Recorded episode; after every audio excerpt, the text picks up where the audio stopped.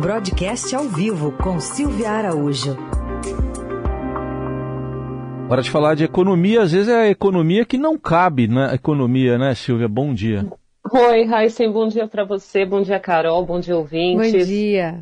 Bom, vamos começar com esse orçamento, proposta né, de orçamento que o governo enviou ao Congresso. E cadê as promessas da campanha eleitoral, Silvia, como correção tabela do imposto de renda e o Auxílio Brasil de 600 reais? Né, Raíssa, ficaram fora do papel, pelo menos não coube ali no papel, é, na, na, no projeto que foi apresentado ontem pelo Ministério da Economia, enviado para o Congresso Nacional hoje. Na realidade, hoje, inclusive, tem até entrevista do relator para explicar a parte do Congresso como é que vai ficar essa questão do orçamento. Mas como você falou, as promessas aí não é só promessa do candidato, né, Jair Bolsonaro, e também é promessa de Lula, é promessa de Ciro Gomes, principalmente essa questão de tabela do imposto de renda que a gente sabe que está muito defasada. E o auxílio, né? Que está todo mundo em cima dessa questão do Auxílio Brasil.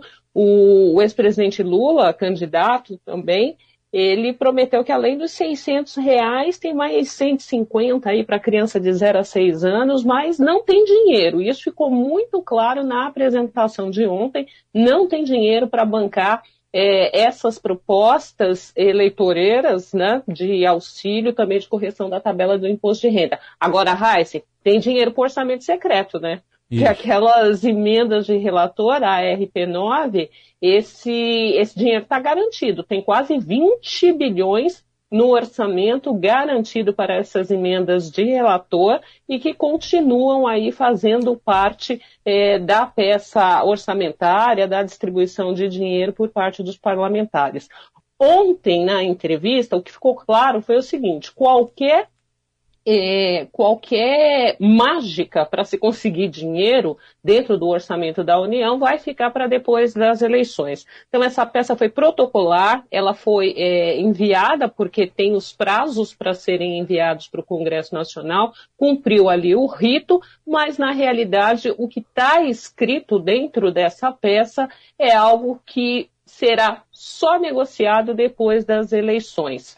O fato é, não tem dinheiro, para se cumprir as promessas que estão sendo feitas, e muitas promessas ainda serão feitas até o próximo dia 2 de outubro, né, Heisen? Uhum. E quando a gente olha para o PIB de 2023, esse orçamento também não cabe?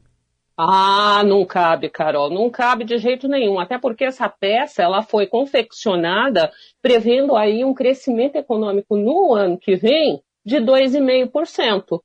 Ocorre que, quando a gente olha para as projeções que estão sendo feitas pelos analistas, pelos economistas, até aquela projeção que a gente acompanha toda segunda-feira na Fox, ela está na casa aí de 0,30. Então, se você tem uma projeção de crescimento do PIB de 0,30, como é que você vai é, conseguir fazer frente a todas essas despesas que são propostas dentro do orçamento? E por quê? Porque o crescimento do produto interno bruto é daí que você vai ter as receitas para fazer frente às despesas.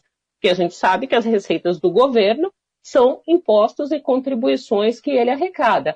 Ah, tem mais uma promessa que ficou, hein, Heisen? A questão da, da isenção dos impostos federais para os combustíveis. Então, isso fica prorrogado dentro dessa peça que foi enviada ontem. E aí tem mais um baque, né? Porque você vai ter aí uma renúncia, você vai ter é, menos arrecadação da ordem de 50 bilhões, isso sai da arrecadação e acaba apertando ainda mais as contas. Então, quando o governo manda um orçamento falando que o PIB vai crescer 2,5%, ele está entendendo que a arrecadação dele também vai crescer é, proporcionalmente a isso. Quando você tem uma projeção de que o PIB cresce só 0,30%, a arrecadação proporcionalmente deve crescer igual a 0,30%. Muito bem, está aí a Silvia Araújo analisando esse orçamento que vai ser vai ter muito assunto ainda do orçamento por este segundo semestre para a Silvia também acompanhar e ajudar a gente a entender como é que essas coisas acontecem ou não acontecem, como é o caso aqui. Ô Silvia, obrigado e até terça. Até lá, Raíssa.